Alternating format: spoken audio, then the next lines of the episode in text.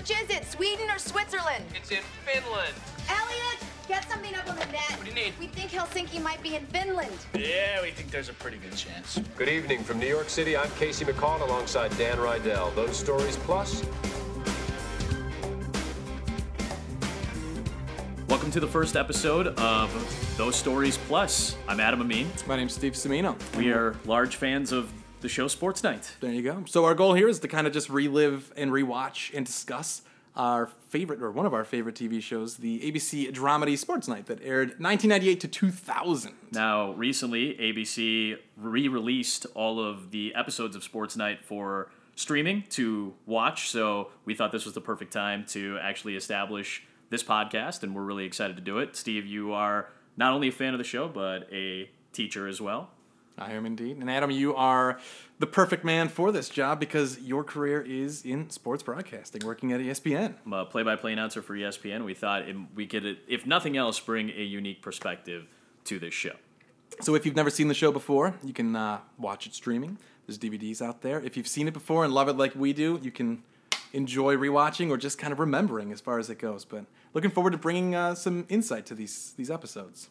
So the pilot date it aired on September 22nd, 1998. Uh, written by, of course, Sorkin and directed by Tommy Schlamme, who's going to come up a lot, I think, because the two of them together really kind of built that style that we're so used to. the, the walk and talk style that became so popular, and I'm, a, I'm also a big West Wing fan. Uh, they they kind of formulated it, and Tommy Schlamme, one of the best television directors Oh, yeah. probably in, in the history of the medium. So- Won an award, although I didn't do enough research to tell you what, but won an award for direction for this episode. For this episode. So that tells you something. So the synopsis, uh, according to Wikipedia, is already at odds with the network over Casey's recent lack of professionalism. The team is struggling to get the go ahead to air a human interest feature on an African runner who's about to compete in his first major race since recovering from a potentially career ending leg injury. Meanwhile, Natalie finds herself attracted to Jeremy, a nerdy but knowledgeable applicant for an opening in the production team. So there's the first thing that I noticed was just uh, a lot of chaos at the start of the show uh, with the people in the control room and the anchors who are trying to write up their final notes on the show. and- Literally, and- my fourth bullet point says, "Question for Adam: How does this compare to the start slash prep for a real life broadcast?" So, for a little bit of background, I'm a play-by-play announcer, so I don't do the exact same job that Casey and Dan do on this particular show, but we are all in some semblance broadcasters of sports. So, and I have done certain things uh, that are studio related. So, basically, do hosting a, a studio show on the site of a game as pre and post game coverage. So, I've done things like this where you have to write out all your stuff for your highlights and know the questions that you're going to ask for the for the partner that you have on set. Uh, you have to have interview questions ready to go just in case a coach or a player comes in for, for the post game and stuff like that. So I've done some of this stuff before, and the hustle and bustle of that of that chaos between the person who's producing it, like in this case, it's obviously Felicity Huffman's character Dana. She's the producer of Sports Night. The person who's in your ear and telling you what's coming up, what's coming next. Here's a note that you might need. Kind of running the show, the overall boss of the show. Uh, the people who are doing graphics, you're talking back to them, asking them for things to put up on screen. So the the chaos of this already, you can tell that Sorkin really did a good job of getting into a newsroom, getting into the show. You know, he followed uh, Dan Patrick and Keith Olbermann uh, supposedly for for the inspiration for all of this, and and it's very very accurate and well done. This cold open does, and we were talking about this just earlier when we went to lunch before recording here. How this show now Sorkin kind of has. Oh, it's a Sorkin show, or it's a Sorkin movie, where it's got that feel. We already mentioned walk and talks. It's got that rapid fire dialogue. It has a lot of references to things, and that's one of the things that I as, as like a teenager watching the show loved was that they would refer to things that not everybody necessarily knows about. Yeah. But everyone in the show does, and they just go with it and like, oh yeah, they make some obscure reference to an artist or something, and everyone's like, yep, and moving on, and so it makes you feel like you just get sucked in. It's not talking down to anybody. I didn't know who Tippi Hedren was until I watched the Oh. show, and then I realized, oh, it's a reference to the birds. Oh yeah, to, to it's the Alfred getting Hitchcock dive movie. bombed by the by the fly in a couple yeah. episodes. But it does set the sh- the scene for a career and full of shows and full of he had done plays and movies at this point, but into this this foray into television writing where so much is happening and there's five conversations going on at once and you don't even necessarily know who all the people talking are. One of my notes the who will eventually become uh, Dave, the seeming to be the director, he seems to run everything in there. It's like a bald guy with glasses in the pilot episode who's shouting out this and that. You're like, who? who he never gets mentioned, never gets Of- a name. no, not at all. But like things are happening. You know, there's a lot going on, which is which is interesting. And the cold open sets that scene where you've got the you know we're moving through the set, we're moving through the control room, we're seeing all these people just doing their job. We don't quite know what all of them do. We don't know their names. We don't know who they are. But you already feel like these people know what they're doing and they know and they're doing it well. Will, show me Denver. And I need 15 points of sound on Kansas City. Denver's up. Yes, it is. Give me Green Bay. Stand by audio, stand by VTR. Georgia Dome's hot. You're hot, Atlanta. Somebody, Arrowhead, then back to Mile High. Is that how it goes? We're live here in 60 seconds. Somebody, anybody. What do you need? Does Arrowhead? Arrowhead bounces to Mile High. Thank you. Yeah, and you want and you, when you come into an established area in television or a movie or whatever it is, when it's not a story told from the beginning, from the true beginning, these people have obviously known each other and worked together. You have to have that established right away that all these people know what they're doing. Right. This is their job. This is their role. This is what they do, and you learn those as you go on. There's a certain element of trust, I assume, and something with so many moving parts where you need to know this guy's going to do his job. She's going to have that ready. This, you know, visual is going to be set. This sound cue is going to be ready. So I think this this sets that up really well. It gets us going.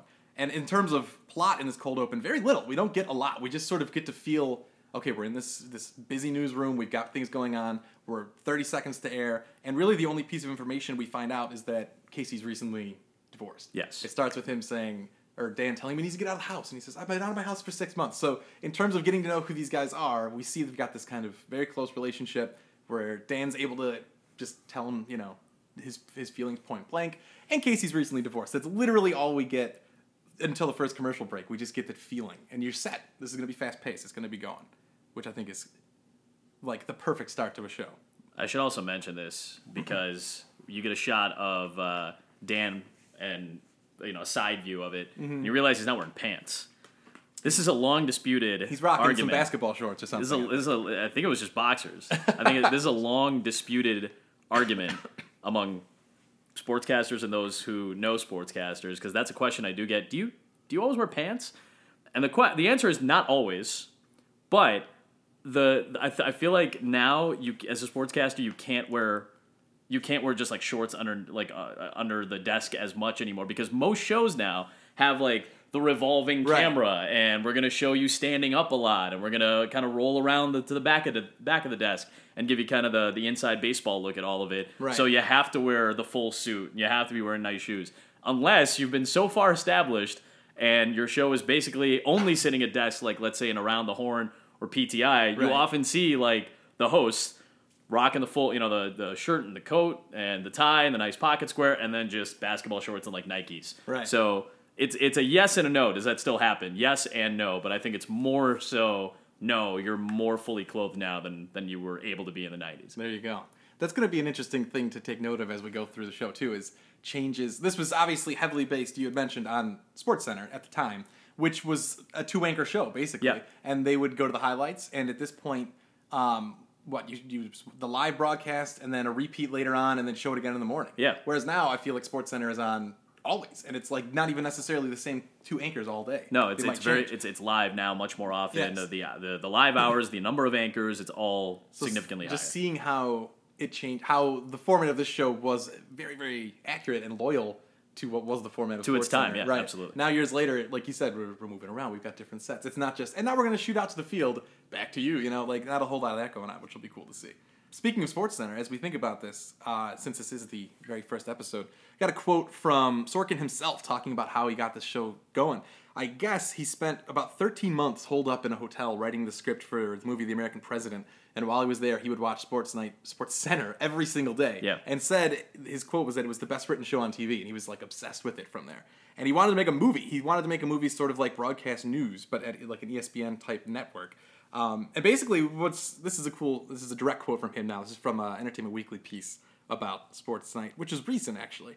Uh, so he says within 24 hours, he was marched into the office of an ABC executive and said, I can't really tell you anything about the show except it's going to take place at a cable sports network. If you're interested, you're just going to have to let me go away and write the pilot. And they did.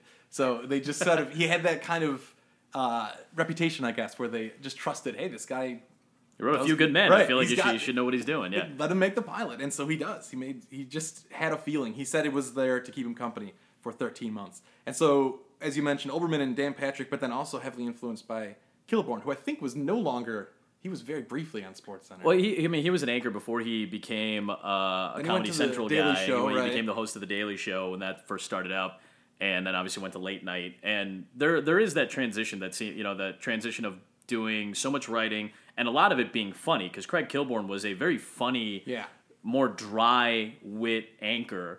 And that's that, that's what made SportsCenter so great in the '90s was the you, you only had so many guys or women to watch, but everybody had kind of a different personality, and Right. every team had a nice uh, rapport. So I remember Rich Eisen, who's uh, now at the NFL Network, and the late Stuart Scott were a really good team, and Dan and Keith were probably the epitome of all of this. Craig Kilborn, Charlie Steiner, Bob Ley, who's still doing great work now at ESPN, and Bob is is kind of the the even keeled, very jour- almost journalistic Jim McKay type of anchor, who's very smart and and very well structured. And then you have guys who are more that, that bring more levity. A Linda Cohn, you know, was was an East Coast woman who still brings that kind of attitude and and smart, sharp wit to a broadcast. So I, I thought that was very interesting to see that and mm-hmm. that that attitude of writing and trying to be funny because a lot of these guys were were naturally funny, but you also had to deliver that in a way that an audience could could relate to.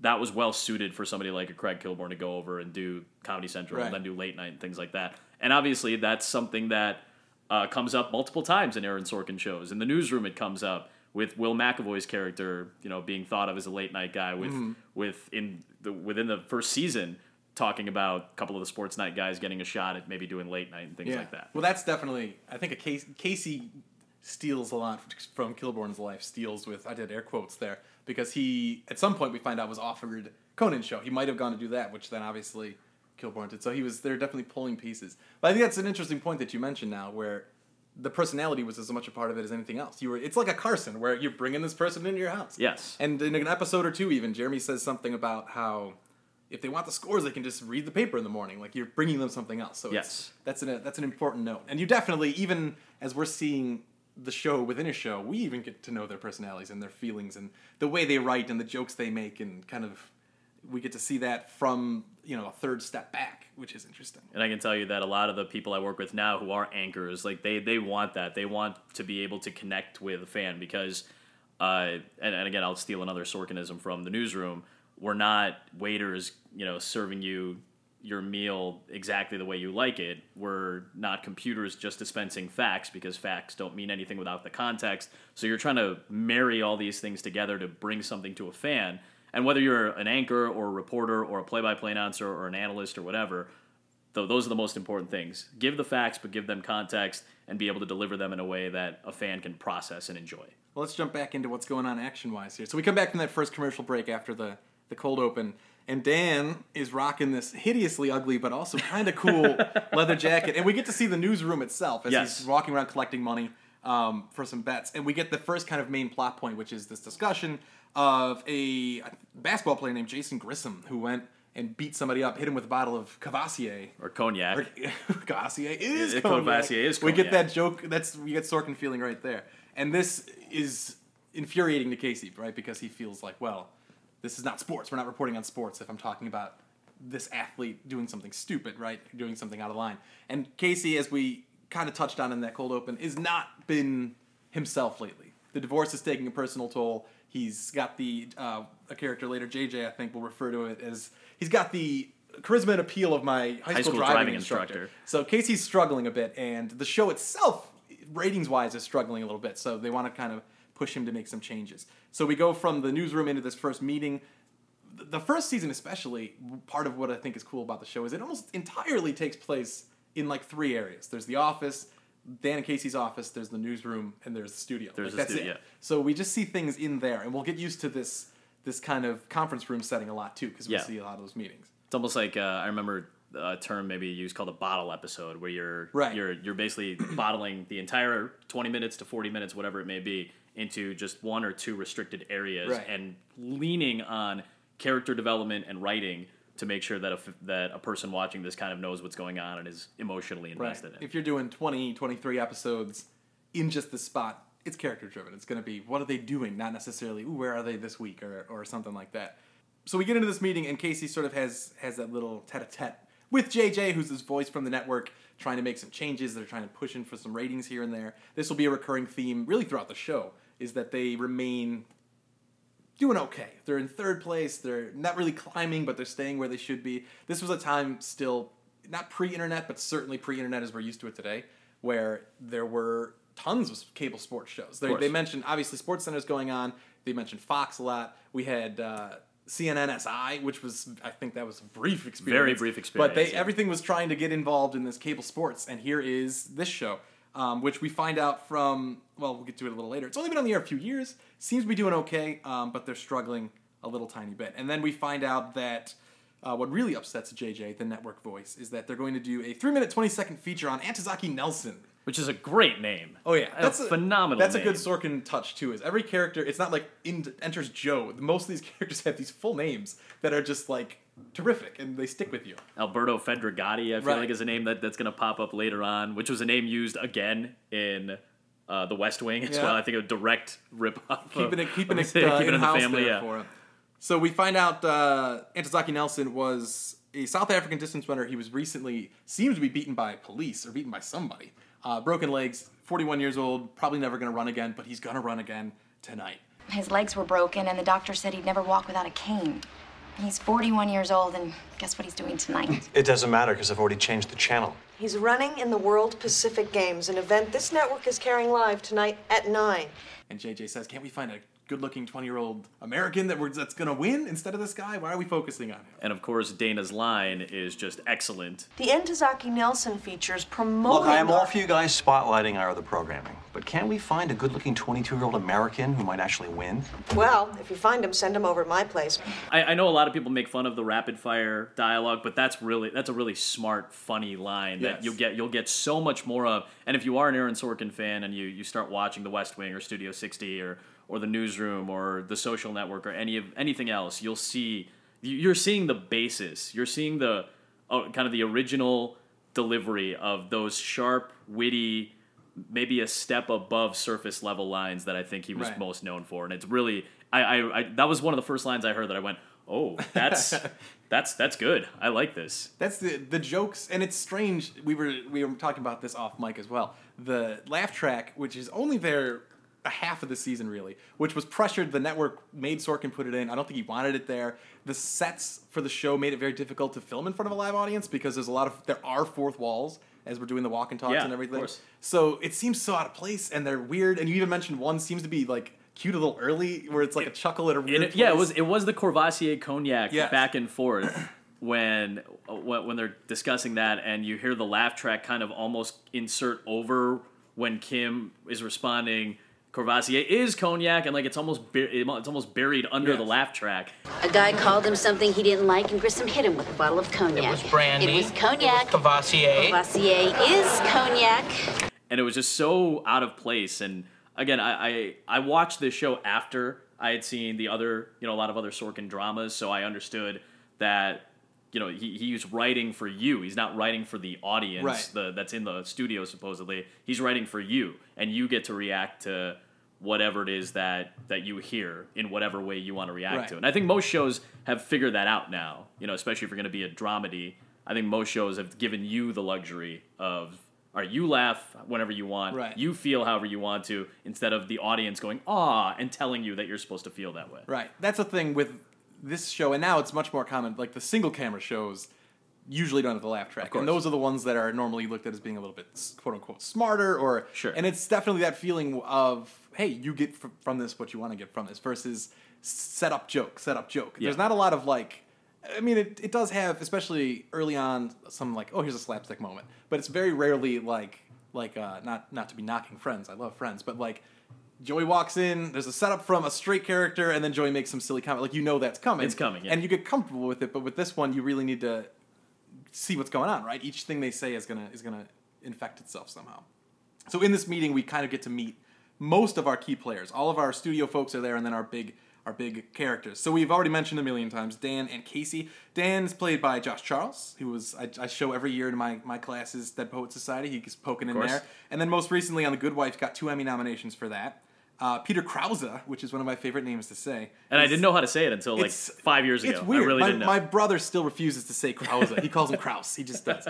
But he uh, went on to extreme success with Six Feet Under after the show ended, and then most recently he was on Parenthood, Mm-hmm. Dirty Sexy Money. Now he's on that show, The Catch. Um, Dana Whitaker, Felicity Huffman, she probably uh, maybe the brightest star from here as she went forward. Um, Desperate Housewives was enormous. She got an Oscar nomination for Transamerica. She's most recently been on American Crime. She got an Emmy for that. So she's had a, a huge, successful career. Married to, of course, uh, Bill Macy. She's Good old- part good of William H. Muffman. William H. Muffin, which Uh, to this day might be the best Hollywood couple name ever. And of course, in the second season, you'll actually get to see Yeah. William H. Macy on screen, and they have a little bit of an affair, a Yeah. love affair at one point. Then we've got uh, Natalie Hurley, played by Sabrina Lloyd, who I, for one, had a major crush Huge on. crush on her. As a younger, but, but now rewatching these episodes, I kind of find myself drawn to Dana a little bit more. I don't know why. Is it just because you're older? I think because I'm the- older, you- right? you I'm, I'm, appreciate- I'm like, hey, this is a this is a, strong, strong, independent- businesswoman, yeah, right? exactly. I know what's going on. So uh, Sabrina Lloyd was also on Sliders, which was another one of those. I think she was only on it briefly. She might have only been on a season. It still two. feels like a quintessential 90s show. I really enjoyed that show for a while. And then uh, Robert Guillaume, who's Isaac Jaffe. He's, Phenomenal. He's kind of in charge. He started the show. He's the managing editor. Uh, he was a huge TV star in the 70s, 80s, I think, with Benson and Soap. He's Rafiki in The Lion King. Uh, he's had a 50-year career on TV and stage, and he himself has two Emmy Awards and a Tony Award as well. and he's got a tremendous voice, and it sounds like a voice of, a, of Oh, yeah. somebody authoritative. Now, what a lot of people don't know, and again, when you work at ESPN, you learn this, is for a long time uh, there was this super scout of talent named Al Jaffe, and he's since retired. He's still he, he's still a huge name in the sports media business, but Al Jaffe was the scout of scouts when it came to finding people to put on television. And for ESPN, he worked forever, and he was the one who found a lot of the names that you guys know now. Uh, from the 90s and the 2000s, those are the people found by Al Jaffe. So I just thought that was a great connection. And of course, when you work there, you you you learn a lot about the history of the network, and that's one of the big names that always sticks out. There you go. So they have this uh, argument with JJ, uh, whose name is I want to say Robert Milhouse. He's a he shows up on Seinfeld here and there. He's Yep. a character actor who pops in. Um, he's kind of a character you love to hate. He's very kind of snide, but later on you get to see hey, he's kind of just he's a middleman, and no one's Yes. gonna like the middleman. Um, but JJ, obviously, after Casey gives him a little a little uh, fight and says Dan and I have worked together in the third and fifth largest markets and have won awards, right? So we get a little background. They've been a team for a while. Dan expresses the fact that he has no desire to do the show with anybody but Casey. Um, and we find Isaac already having this very protecting. He's got the line, "Don't take me on." He says to JJ. You just know he knows what he's doing. Yeah. and he's going to be intense. You've got a very big future at this network. Dan, My future you- is writing and anchoring a sports program with my partner, Casey McCall. Now, if it's here, it's here. If it's not, it is someplace else. For right now, I'm going to forget this conversation ever took place. I really got to admire the way you manhandled my staff this morning, JJ. Look, Isaac, I have a Look. specific. Don't take me on. The network's not going to wait forever. So that wraps up another uh, little act break there as we go into commercial. The soundtrack, I have a note here that says Snuffy's soundtrack is awesome, and it is. I don't know WG, WG Snuffy, Snuffy Walden. Walden. He does like all the uh, Sorkin shows soundtracks, and just little kind of things here, even the little stingers in and out of commercials. Something about them just makes me smile. They're just they're just solid. They're, know, they're like- just super sharp and like like can be like kind of jazzy almost. If you've never seen WG Snuffy Walden, I highly suggest googling him and just taking a look at some of the early Wait, I- let me- photos. let me take a peek Th- at this There's guy, an early photo of him where he Oh, has look at that he has a grizzled a grizzled Yanni look. I think grizzled Yanni is what I would describe WG Snuffy Walden as. But he is a tremendous composer of music for movie and television. Oh man. So we go to commercial. We come back and uh, we have got an introduction to, if not my favorite, definitely top two characters on the show, Jeremy Goodwin, uh, Josh Malina, as he's sitting out there waiting for an interview. Uh, very nervous. And this is another one. This is the pilot, right? This is the beginning. Jeremy in this episode, not the Jeremy we're going to see No, next not at week. all. Yes. He's very kind of neurotic. He's very nervous. Uh, he sees he's much drier as things go on. But again, it's the first episode. We're just kind of getting a feel for him, and he is sitting. Uh, I have him say. I have him. He's an even more neurotic Woody Allen. Is what I've got my note Yes. as being. This is Dana Whitaker. We've met. Yes. You have an impressive resume. Let me ask you some questions. You look nervous. I'm okay. Would you like a glass of water? Uh, no thanks. Jeremy's a an interesting char- character to talk about too, because we'll get little bits of information about him early on where he used to work. But it's so strange. He's a weather nerd. We know that right off the bat. He's talking about weather. That'll come up again later on. He knows all these random facts. In the next episode, I think he knows that play call immediately. Sure. He's like super sports nerd, but.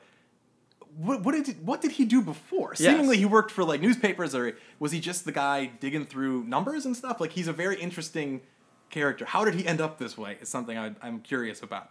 But his interview begins. He's sitting down right away with Dana and Natalie. He's nervous as all get out. Uh, there's this. This is one of those scenes that's played for comedy. It's a very funny scene. Yes, and and it's interview. and it's been established in the prior scene that Natalie thinks Right. she's very he's very She might have feelings. She might have feelings for him.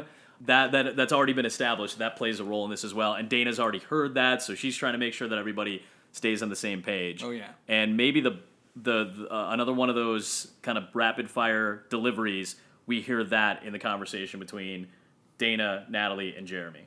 What are your favorite sports? I beg your pardon? Where are you strongest? Oh, football. Great. Let's talk about basketball. I said football. I heard you. Let's talk about basketball. Uh, we can talk about baseball or hockey. Oh, you're pretty strong in baseball and hockey, are you? Not as strong as Good. football, but Let's talk about the Knicks.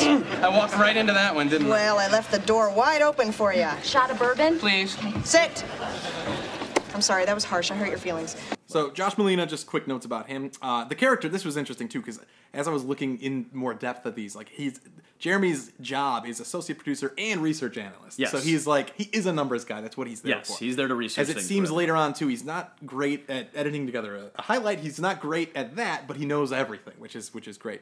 Uh, so Malina was on The West Wing, of course. He he comes up as Will Bailey. I think season Season four. four Yep. of The West Wing, and then most recently he's on Scandal right now, so he's still doing well on TV. He is a friend of Sorkin's, they're old poker buddies, uh, I believe, and he I think originally auditioned for Dan, but I'm glad that they. I could see him. I can't picture him being a Dan, but he's so perfect as a Jeremy. He's ve- yeah. And as I said, he's if not my favorite, my second favorite. So he's like the perfect person to be this. He brings him to life so and, well. and isn't that how we kind of judge characters on shows? Where, where, where yeah, and, and again, even after it might take a while, but we think, man, I can't picture anybody Right. else playing that character. I feel like that's the biggest compliment you can give to an actor. So his interview basically consists of what's your favorite sport, and then they turn him into a sport he's not so good at. So Sure. they're going to make him talk about basketball. This is a scene played for laughs, and it is funny. Where what's his interview question? What are three things the Knicks need to do to either win the championship or, or make the playoffs? And he's flustered. He has to think about it. I've crunched stats, I've broken down film, and there wasn't a team at my high school that didn't have me for an equipment manager. I have read every box score in every newspaper that's printed in English and has a sports section, and I have seen Sports Night every night since your first broadcast, two years, two months, and a week ago today. Now, yes, sure, indeed. I can tell you what Ewing and Oakley are shooting from the field, and that you're not going to stop John Starks if he squares up to the basket. And put any defensive pressure on Charlie Ward, he's going to fold like a cheap card table. But if you're asking me for genuinely sophisticated analyses, and I sense that you are, you got to give me some time, at least 20 minutes.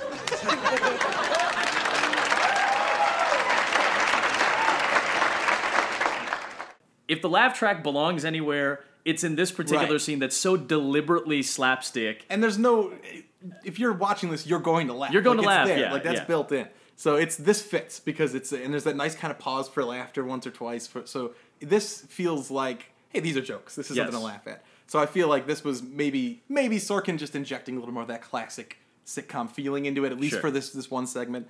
Um, and again, the laugh track. I have a note here that Dana shuts down Natalie when she's trying to get him uh, a shot of bourbon, I think, and she says, "Sorry, that was harsh." And the laugh track really kicks in. I'm like, it's funny, Yeah. but that wasn't really a, a laugh line. That wasn't a button there, but it, it is a funny scene. Of course, ending with Improve their free throw percentage. Yes.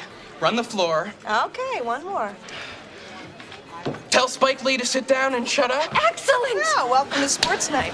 so it's so perfect, and that's one of my favorite thirty for thirties too. Is uh, with Reggie Miller, Reggie Miller, yeah. Reggie Miller versus the Knicks, which is great, and there's so much about Spike Lee being there on the sidelines just shouting. Winning time is the the title of that thirty for thirty. There you if you're go. ever if you haven't seen it, I, I I've I had that uh, in my collection, and I'm a huge fan of that one. Just because, and you and I both grew up in the '90s Chicago Yeah. Bulls era, so we saw a lot of Reggie Miller and how much of a pain he could be to the Bulls. But uh, one of the best thirty for thirties uh, from the original run. There I you would go. say. And also thinking about Reggie Miller, some more. Seinfeld is these are probably my two favorite shows, Seinfeld and Sports Night. And Reggie Miller comes up, and Spike Lee, And Spike Lee comes up in Kramer. both, yeah. Kramer gets in a fight with all of them, and they go to a strip club afterwards. Cheryl Miller's brother? I didn't know he played basketball. Which is again, share the the one of the lines that or one of the parts of that thirty for thirty is New York fans making fun of Reggie Miller by chanting Cheryl, Right. Cheryl, and of course Cheryl Miller was one of the greatest women's basketball players ever. So that's just it's it's just I love seeing connections between my favorite things like that. so Jeremy gets the job, he gets a high five, does this nice little fist pump, and we fade into our, our last act as it is show night. It s- seems to be a little uh, actually I've got the exact time. It's got to be about 10:45 because they're on the air in 12 minutes. They go on 11 to midnight. Um, they're still working on scripts. This was a question I wanted for you as well here. Now this is studio. You mentioned the difference between kind of live broadcast in a booth versus a studio or being on a satellite studio. Dan and Casey are going word for word on this script because they even tweak it because the rhyme, you don't want the rhyme. Do your scripts on a, on a case-to-case basis like this, is it more outlines or is it more, this is exactly what I'm going to be saying? Or is it more common for a studio show to be, hey, we're going to have a prompter or Yes, something? yeah. So it's much more common for a studio show like like a Sports Center to do this. Now, I'll say this too, and it has changed over the years, but and you'll hear this reference as the series goes on, but shot sheets. So some anchors will get a shot sheet, which is basically a three to four column sheet, and the first column will kind of give you one detail about it. The second column will have the detail of the play that's currently on screen. The third column might be the result of that play and then the new score or the new time or whatever it may be. So it's a really detailed thing. A lot of the interns will do this or PAs, production assistants will do this. They'll kind of type out shot sheets. Uh, they can be difficult to deal with sometimes if you don't know the team or the sport, if there's a pronunciation, if you're doing a hockey highlight Uh-huh. of uh, or a soccer highlight, especially nowadays. It's pretty difficult. I have a lot of anchor friends who will like post photos on Instagram of their shot sheets, and it's all. I always think it's fascinating. I've seen some of some of yours when I see you kind of do the same with your highlighting and your notes and this, and I see it like, oh my and it- god, and how do you and make heads and it- tails? of How do you how do you make sense of all of these pieces of information that are in front of you? Now, the writing of the shows, when you do lead-ins, when you uh, try to give context to things, a lot of when you're doing highlights themselves, it's just jotting down a note or uh, hey, I saw the, I saw this historical fact or Bryce Harper went four or five. It's his first four hit game of the season or whatever. You want to throw that into your notes and you'll kind of add that or tag that whenever you feel like it. But when it's a lead in to a highlight or you're leading into maybe a feature story or you have an editorial that you're doing, those are very carefully written. And that's when you really make, I think, your bones as an anchor. Obviously, you can do the, the fun catchphrases or bring your personality out in highlights, but the I my favorite anchors are the ones who write really really good leads and Mhm. good uh, introductions and good good intros into features. I think those are the best anchors, the ones that can make you care about a story that maybe you had no idea about, and they're able to bring you into something like that. So those are very carefully written by all the anchors that that I know, and even the ones that I don't. I'm sure they put a lot of effort into those. But when it comes to doing highlights, it's a little bit more off the cuff. You have you know beginning, action, result, ending, go to the next highlight, and you can kind of put in your own flair Mhm. to those as you go along. So they're working out their script. This is where we get a little uh, a little face to face between Dan and Casey, arguing because Dan's kind of confronting him. Hey, you've been struggling. You got to step it up. Casey's saying, "I think I'm gonna. I think I'm done. I think I'm calling it here," which is upsetting. Um, Dan gives him, you know, why are you gonna or how long are you leaving the show for? He goes, "No, I'm leaving it for good. Like Yeah. I want to get out of here." Um, and they get it going, and we hear Casey's perspective, which is a a good perspective. Fair, a Um, very fair perspective. he yes. goes on to say he's fed up with quote unquote sports, right? He's a PR man for punks and thugs, where a lot of these stories they've been doing seem to be not about the sports, but about kind of the dumb things that these athletes are doing. But first, this. Sacramento power forward Jason Grissom was released by a judge in Houston this morning after posting a $5,000 bond. Which, by the way, he paid in cash he happened to have in his pocket. So Jason Grissom's a jackass. You know Jason Grissom. Look, I got into this because I like getting people to like sports. And I've turned into a PR man for punks and thugs. Now, any atrocity, no matter how ridiculous or hideous or childish, it doesn't matter. I make it sports. 10 cent bag man whacks a skater's leg with a crowbar, that's sports. Second round draft pick gets cranky at a Houston bar, and that's sports. And let's not forget the mother of all great sports stories a double homicide in Brentwood. He makes reference to the fact that we, he's got this seven year old son, right? He was married for 10 years with Lisa, who Dan describes as being an angry, unhappy, punishing woman, which is an interesting uh, backstory. But we don't hear a lot about Lisa. We hear her thrown around a lot. But for 10 years, he was married to her. They've got the seven year old uh, son. And Casey says, I have a seven year old son that I get to see on Wednesdays and alternate weekends, and these are his heroes. And now, six days a week, they're also his male role models. No, quitting your job ought to do the trick. Look, Danny, I know I'm leaving no, you I, in the I lurch, mean but it. You should definitely quit your job because that way sports will be good again. Yeah. Also, your wife shall take you back, and you could be a role model for your son. Knowing as we do how, how women and children, you know, admire the bitter and the unemployed. Are you mental? Dan really lets him have it, and he's continuing to let him have it Uh, as Kim walks in and says, "Guys, you have to see something. What's going on that Kim wants them to see?"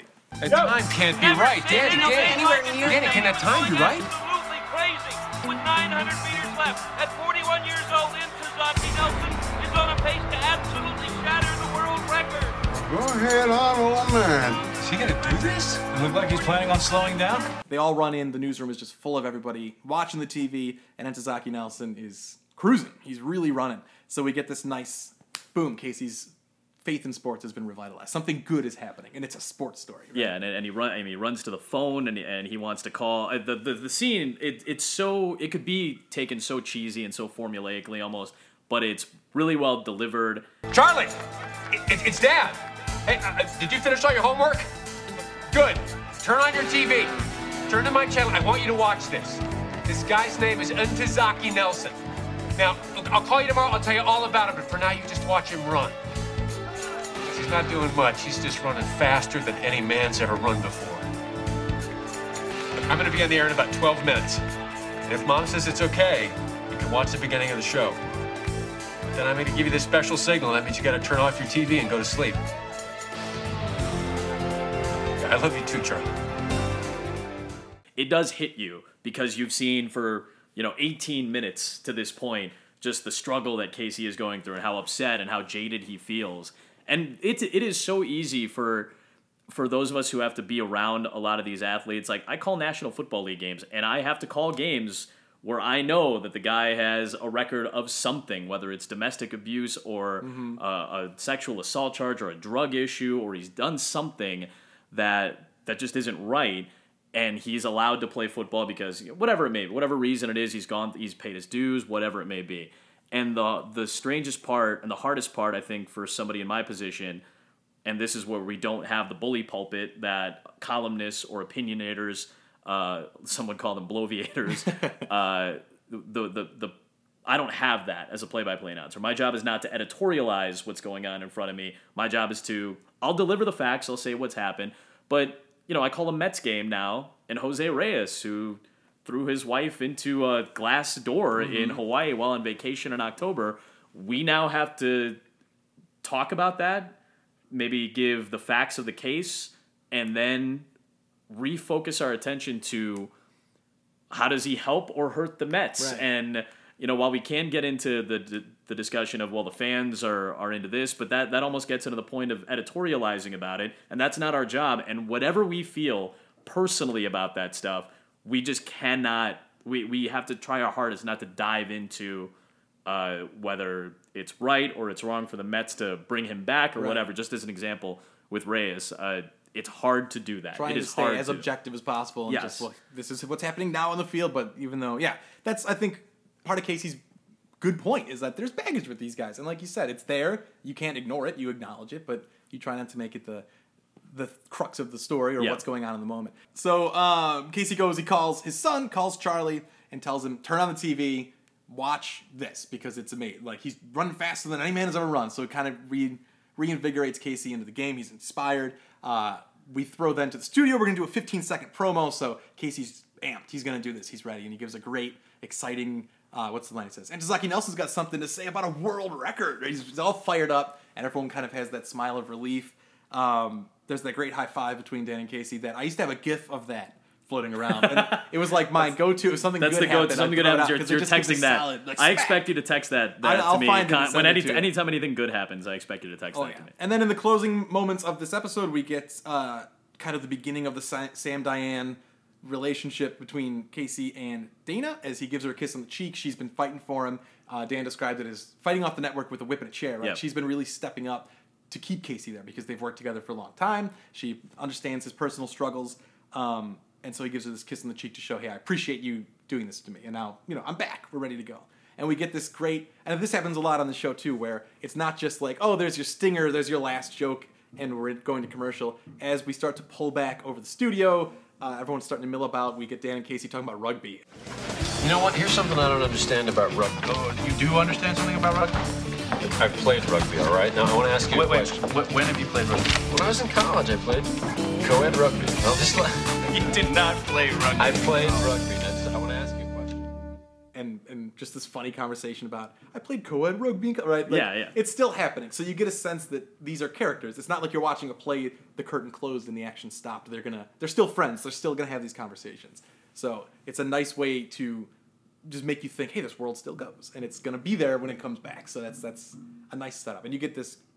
I think overall a very strong pilot. You get to meet these great characters. You get a lot about their personalities and how they connect to each other. You get a lot of kind of uh, almost. I mean, I think more recently Sorkin's a lot more heavy-handed with his opinions. Sure. On certain shows, the newsroom in particular was very heavy-handed with a lot of his political arguments from time to time. Um, but he got to inject his little thoughts about kind of the sports culture, the the phenomenon of these personalities. So you get a little bit of seriousness. You get those laughs. You get Jeremy falling down slapstick again and kind of keeping the comedy going in the in the end of this one. But I think it's a great setup for what will be another 44 episodes of, of really solid, entertaining television. I think it's hard to in 20 minutes to try to introduce so much, and I, don't know if it's because I've watched the series a handful of times, so I, I already feel like I know these characters pretty well. But it's it's hard to in 22 minutes try to establish seven people, maybe even more than that in these small little vignettes and conversations and who do you establish more and obviously you're focusing this on Dan Casey and then by maybe a second margin Dana as well but you're trying to establish all of these characters and all of their personalities and what makes them tick in some capacity and you know there's going to be you know more episodes to do this 20 some odd more episodes to get into this but it's cool to see him spread the wealth out to a bunch of different people and you feel like you have investment in just about everybody that gets uh, a good chunk of airtime in this Oh yeah. So strong pilot, 22 minutes of good Agreed, yeah. TV with with good introductions, and definitely makes me want to watch the rest again. and I think uh, we're excited to try to do this again and keep bringing you another episode of These Stories Plus. Yeah, so stick around. We'll be back next time with uh, I'll call it the first episode proper, episode Yes, two, yeah. the apology, uh, and uh, we'll bring that to you soon. So thanks a lot. Thanks for listening.